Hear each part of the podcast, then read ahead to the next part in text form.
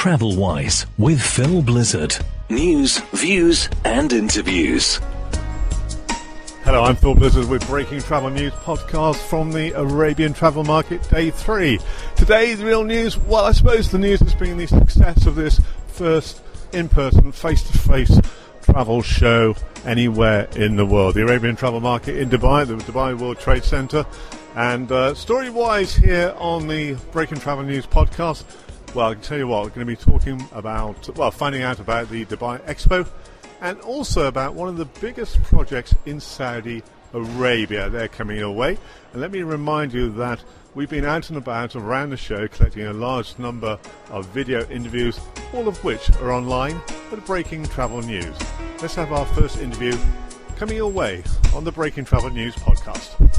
Breaking travel news at the Arabian Travel Market. We're taking a look at the biggest event that's going to be happening this year and into next year, Expo twenty twenty. Sue, give us an overview of why you are here and the key messaging you're putting out. Um, thank you, Phil. I mean, we are at A T M because this is the year of Expo. We open our doors in less than four months on the first of October, and we are here to engage with the travel industry. Um, collectively, we've been through a lot of pain in the past year with, you know, travel restrictions and so on. But with the world opening up and vaccination coming through, we've had huge interest from the travel industry. In fact, we've just signed up up to two thousand five hundred fifteen authorized ticket resellers across sixty markets, which shows phenomenal demand for Expo. sixty markets, that must be the entire world. So uh, quite a few things to talk about. Give us a quick update on where things are at the moment. So essentially the construction of the site has been complete. The countries are putting the finishing touches to their pavilion. So when the visitors actually arrive in October, they'll be able to see one hundred ninety-two countries within one location. So imagine going from United States to Uganda, from Jamaica to Japan, um, all within a site which is twice the size of Monaco. Um, it is going to be fantastic for the visitors to come through. A lot of events and a lot of specific days. So I believe the different countries will have their own uh, own day to speak of. Yes, what we have is we have a series of national days and honor day celebrations. We have one hundred eighty-two days of Expo, and we have more than one hundred ninety countries participating. Right. So you can imagine on some days you'll have two countries celebrating their national days, and the national day celebrations are going to be so much fun um, because not only will you have a flag raising ceremony, you will have a parade or a procession by the countries. You will also have a series of business delegation coming through. Um, you know, so it is going to be really the time. Imagine coming and celebrating Brazil's National Day,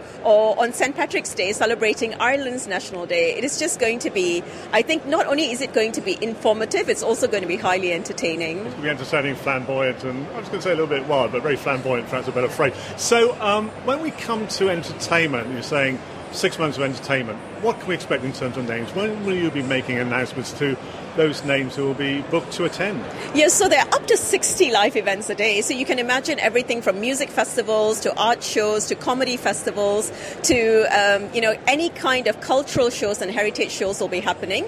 We expect to release our programming starting from summer this year. Um, so you can actually start taking... So if you're interested in ballet from Monaco, for example, here's the place to come to come and watch it. If you'd like to watch a cultural performance from Malaysia, here would also be the place for us to come and see it. For look out for us and our announcement in summer, um, you will start seeing some of the big names, the celebrity concerts, the artists coming through during that time. Now, technology is so important these days in all aspects of life and entertainment and tourism. What can we expect on the technology side at Expo twenty twenty?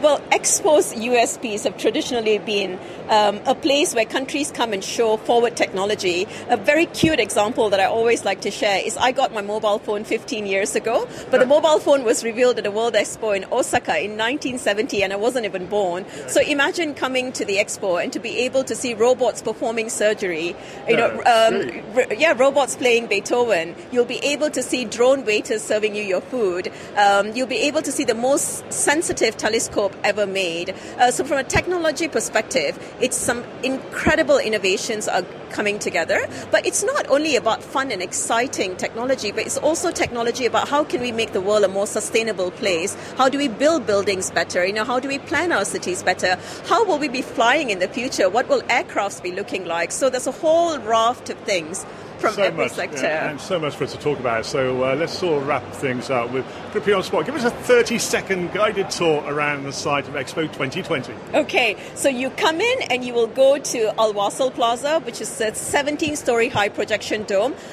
believe you and me, you will never see anything like this in your life, a venue for concerts. Then you will then start taking a tour of all the countries. So you want to go to Peru, you want to go to Chile, you want to go to Myanmar, you know, you want to go to Jamaica. You'll be able to see all of that.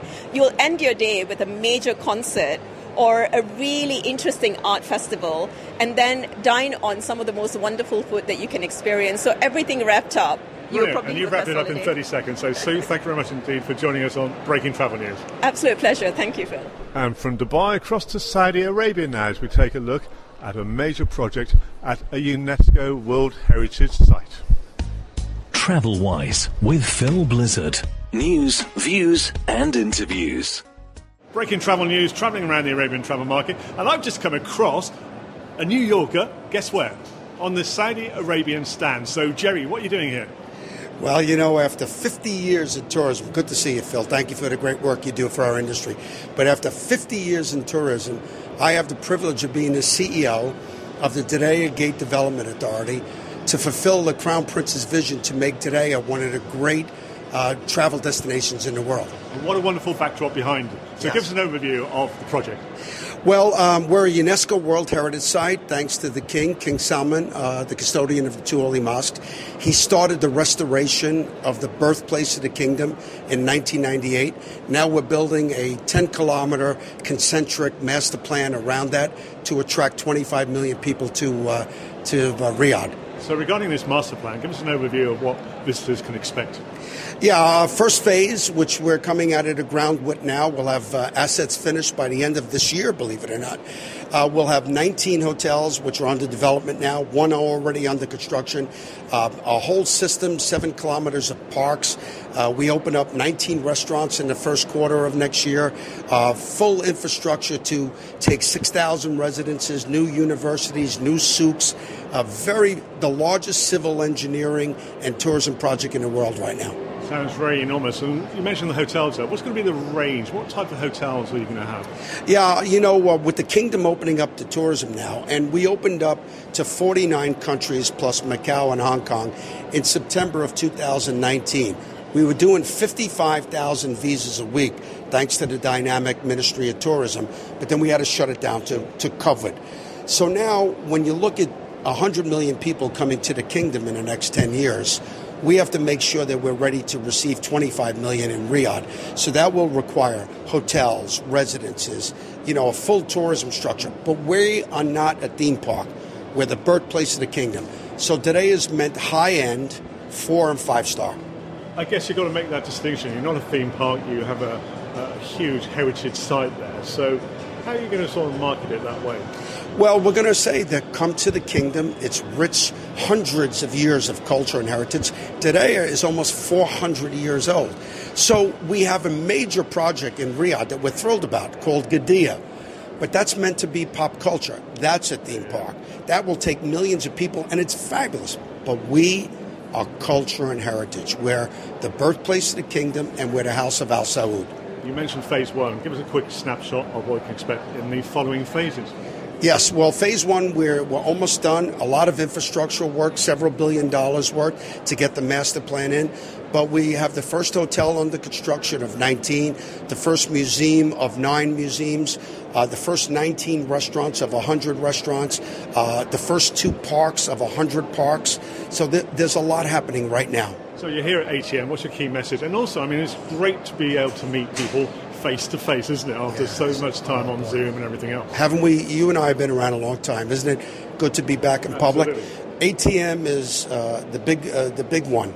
So here, come visit us. The kingdom is welcoming.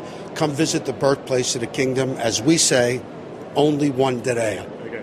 One uh, notable thing today, I believe that the kingdom has opened up for uh, uh, people from Saudi Arabia to travel out. So, I mean, neighbouring Bahrain is going to be happy with that. Yes, and, you know, we, we've always wanted it. We've always wanted Saudis to travel. They're some of the greatest travelers in the world, and for people to come in. But we've had to be very protective because of COVID. And now we're starting to get on top of it, all the good news with the vaccines, so we're encouraged. Jerry, thanks very much for your time. Great talking to you. And nice I look forward you, to, to uh, talking to you on location in Saudi. You are most welcome. Only one today. Come visit us. Fascinating insight there from Jerry. I'm Phil Blizzard with the Breaking Travel News podcast, and just reminded that our interviews, our video interviews, are online at breaking travel news dot com. Travel Wise with Phil Blizzard. News, views and interviews.